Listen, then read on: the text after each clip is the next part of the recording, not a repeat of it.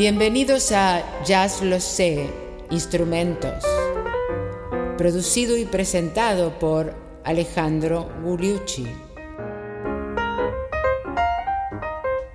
El saxo tenor, parte 1.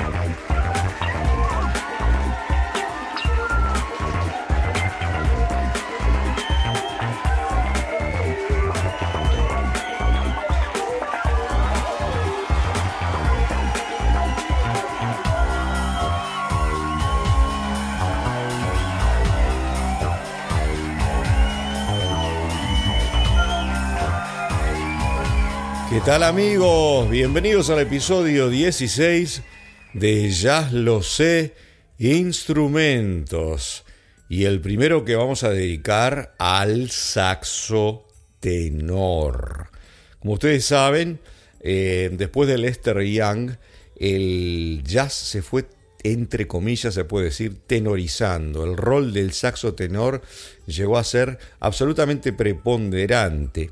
Eh, pero en la carrera del saxo tenor eh, ha sido completamente ascendente. Desde, desde Coleman Hawkins hasta ahora fue increyendo y son tantos los saxofonistas tenores que es imposible eh, recordarlos, conocerlos incluso a todos, y algunas de las sutilezas de la manera de tocar son solo para especialistas. Como ustedes saben bien, todo empieza en el saxo tenor con el gigante Coleman Hawkins, como ya hemos visto en los episodios correspondientes de Jazz Lo Sé, y que después, si repasamos, surge otra manera de tocar el saxo tenor, la de Lester Young.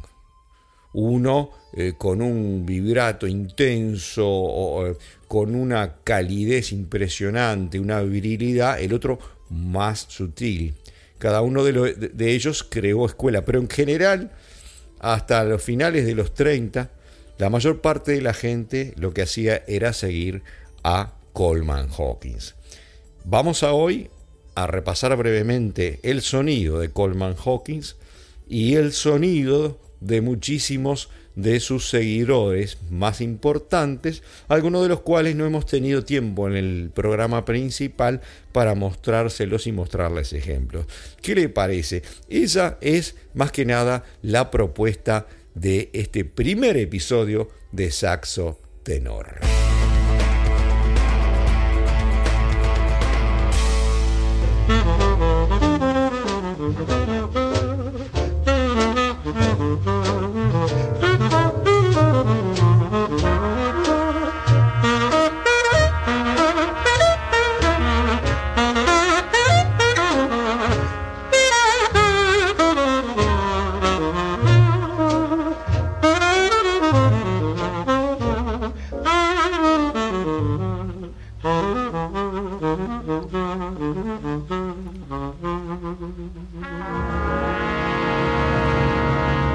Claro, no podíamos dejar de empezar hablando de Coleman Hawkins con el clásico ejemplo de Body and Soul, Cuerpo y Alma del año 1939, que grabó y que eh, rompió todo, vamos a decirlo en forma muy gráfica, habiendo vuelto de un periplo por Europa de unos cinco años, y habiendo demostrado su calidad tanto allí como cuando volvió con este ejemplo de una balada en la que solamente toca los primeros compases, toca la melodía y después es toda una improvisación de casi tres minutos, cosa que era completamente inusual.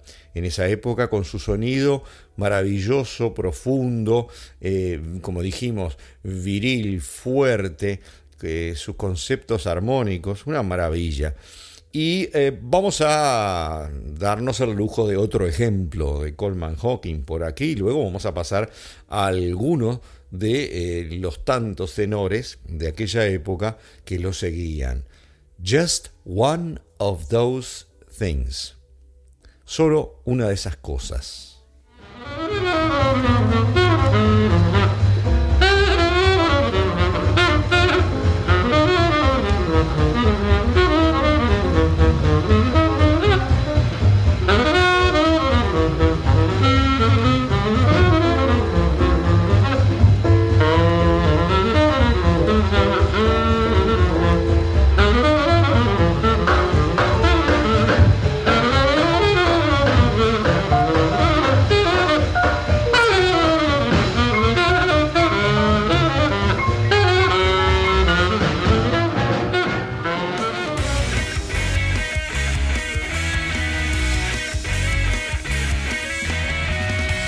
Hasta que aparece Lester Young, como ya habíamos visto.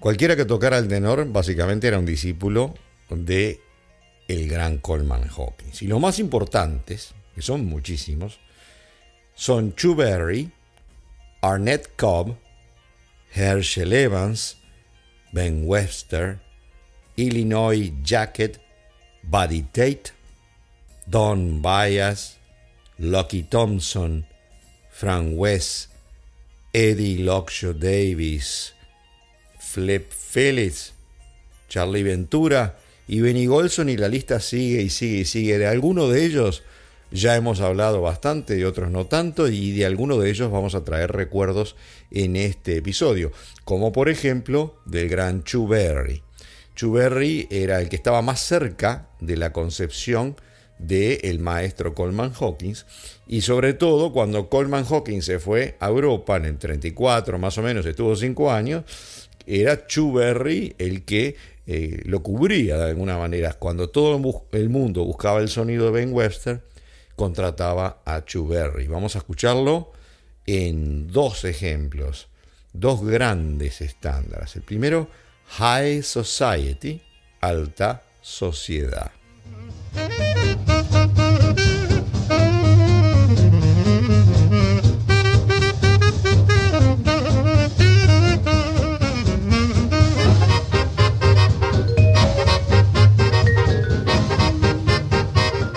El impactante saxofonista tenor Berry de la escuela de Coleman Hawkins con High Society. Y ahora vamos a escucharlo en un segundo ejemplo del Limehouse Blues.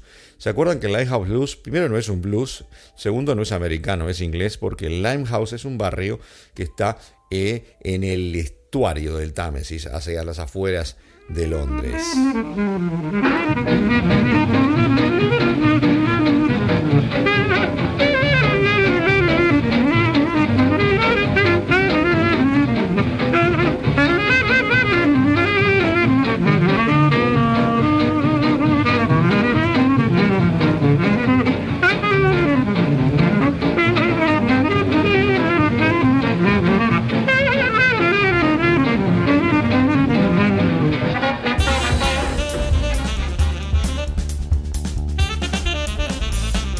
Antes de seguir con saxofonistas de la escuela de Coleman Hawkins, creo importante recordar la sonoridad de Lester Young para poder comparar con, por ejemplo, Coleman y Chuberry, que acabamos de escuchar, el sonido de un Lester Young que era mucho más cerebral, entre comillas. E incluso uno de sus colegas le preguntó, eh, le dijo, hey man, o sea, eh, mira, eh, ¿por qué tocas, por qué no tocas el alto en lugar de tocar el tenor? Porque lo que te sale del tenor se parece mucho al alto. Y él lo miró con cara de piedad y le dijo, lo que pasa es que hay muchas cosas que se pasan en mi cabeza. Ustedes a veces lo único que hacen es barriga, o sea, sonidos grotescos, digamos, del saxo tenor. El tipo era un, era un lírico, tenía otra, otro encare completamente distinto. Vamos a escuchar a Lester Young en dos ejemplos, si me permiten, y los remito a los programas correspondientes. Hay un programa en un episodio de Jazz Lo Sé donde contrastamos Lester Young con Coleman Hawking también. Vamos a escucharlo a Lester haciendo There Will Never Be Another You. Nunca habrá una como tú. Y luego haciendo These Foolish Things. Esas cositas tontas.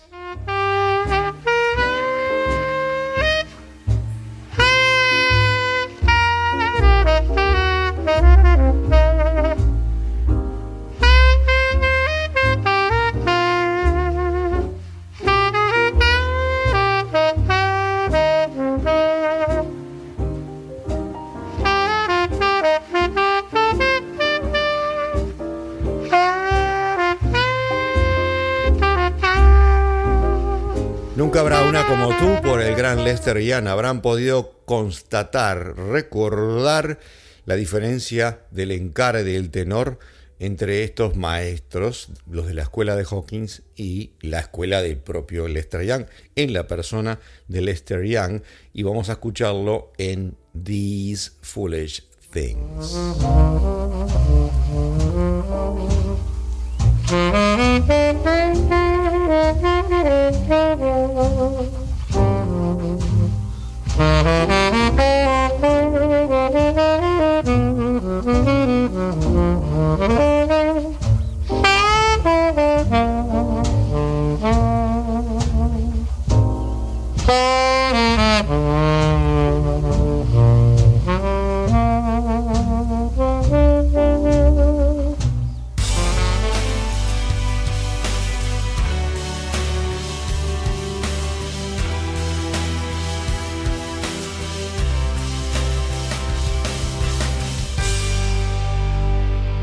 ¿No es cierto? Y de los varios tenores que les hemos mencionado anteriormente, uno que eh, queremos traer en este momento, inmediatamente después de Lester Young, es Herschel Evans.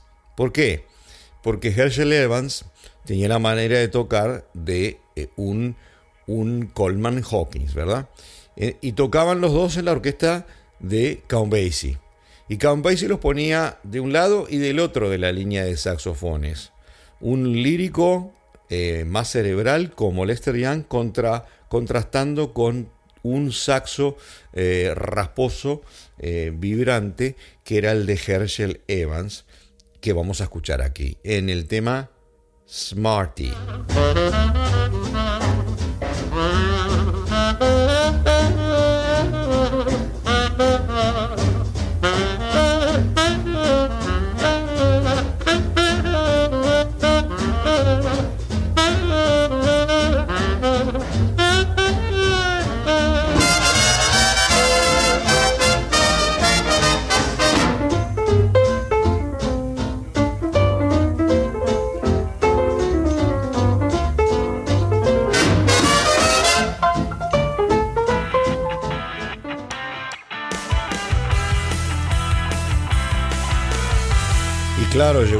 De traer quizás a mi modo de ver lo que es el que es más grande eh, de los de la escuela eh, de eh, Coleman Hawkins, que es Ben Webster. Ben Webster que tenía, digamos, como una doble personalidad. Podía tocar solos feroces y rápidos, rasposos, cálidos, y es para mí el mejor intérprete de baladas en el tenor. Una verdadera maravilla. Por supuesto que esto es opinable, ¿no es cierto? Y ya hemos escuchado a Ben Wester mucho en diversos estándares y, por supuesto, en el programa principal. Recordemos su sonoridad en una balada y en un tema rápido. La balada que elegí por acá es The Touch of Your Lips.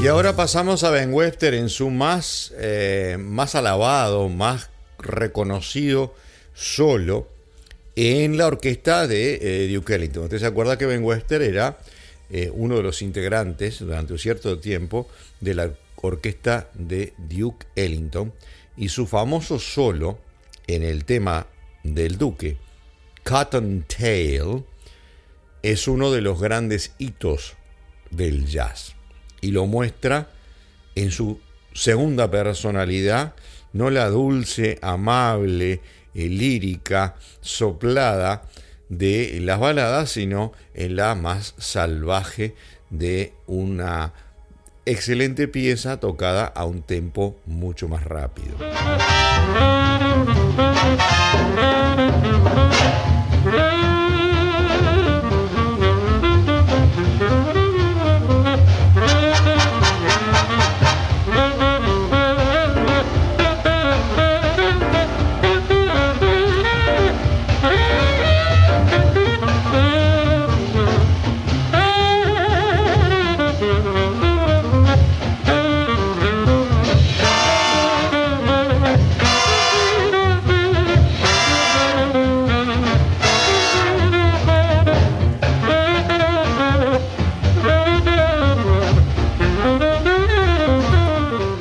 Sucede a menudo, porque debemos respetar la regla del copyright y solo tenemos 30 segundos, eh, este tipo de solos que tienen unos creyentes y una construcción eh, importante solo se pueden apreciar bien si uno los escucha completos. No los recomiendo escuchar el solo de Cotton Tail en las grabaciones de los años 40 eh, de el gran eh, Ben Webster.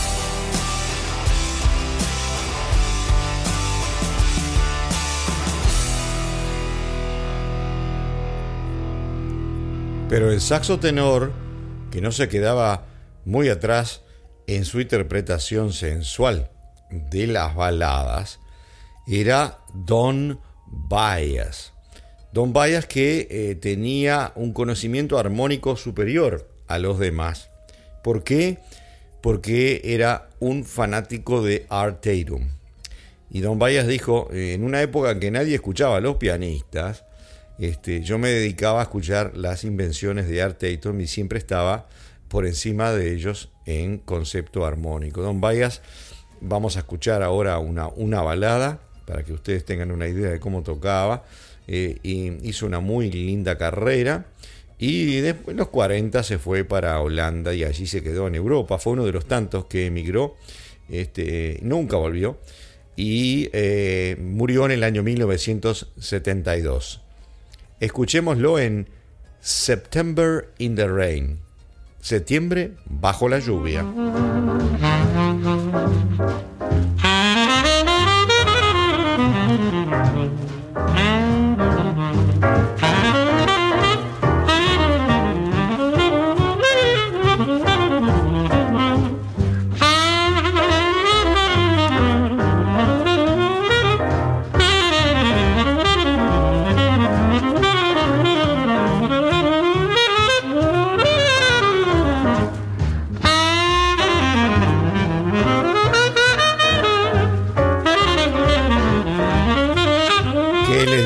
Talento de un Don Bias y no nos vamos a ir si, sin otro ejemplo.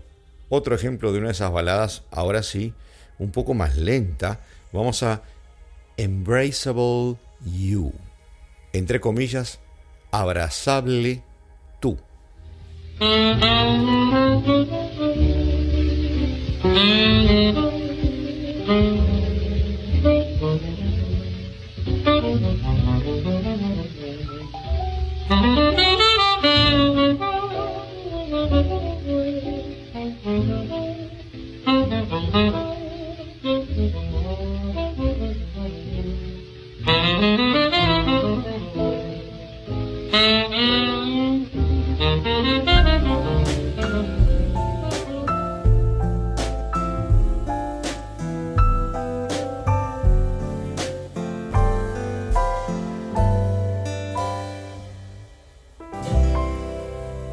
siguiendo con alguno de los tantos saxofonistas tenores de la escuela de un gran Coleman Hawkins, vamos a dedicar este último segmento del episodio a tres de ellos. Lucky Thompson, Frank West y Buddy Tate. Y en el episodio siguiente por supuesto que continuamos con alguno de los otros. Vamos a escuchar a Lucky Thompson en el tema Tricotism.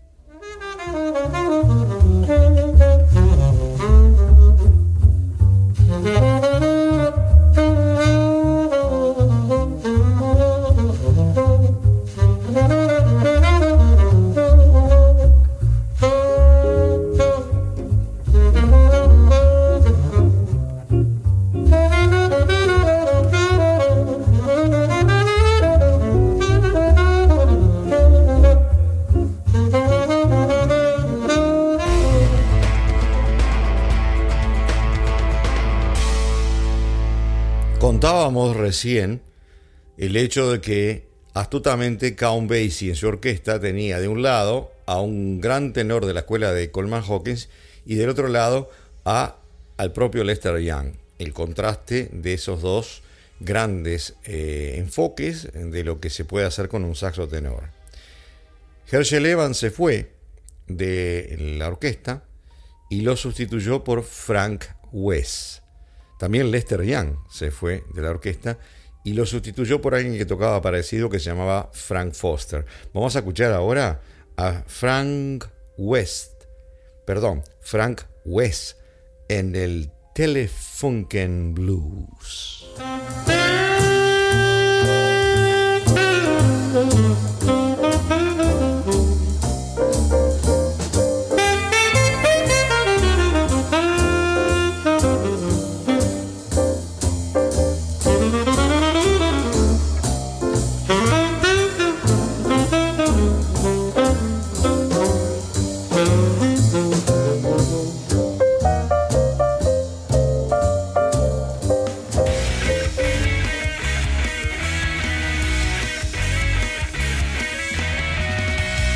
Y miren qué linda manera de redondear el episodio de hoy que se nos ha eh, ocurrido.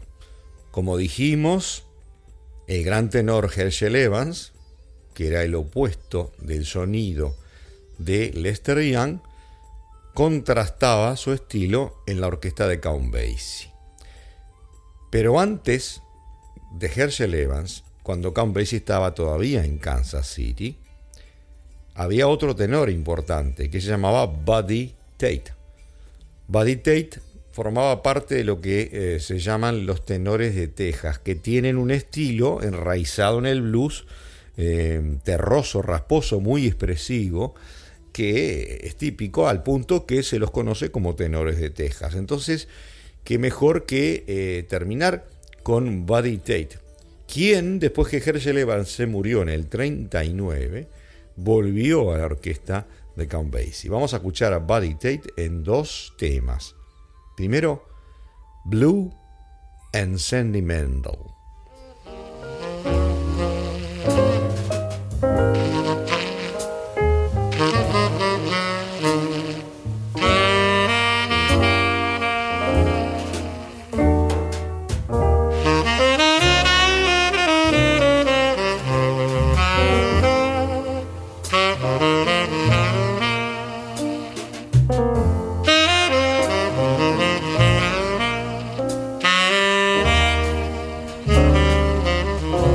Sonoridad de Buddy Tate, un tenor de Texas que tocó con Count Basie, como dijimos, que en los 40 pasó un poco eh, desapercibido, quedó un poco en la oscuridad, resurgió en los 50-60 con el renacer del jazz eh, tradicional y tuvo importantes bandas en Harlem, trayendo a Harlem esa sonoridad rasposa eh, que provenía del blues de Texas. Vamos a escucharlo en uno de mis baladas preferidas ahora, eh, Yesterdays.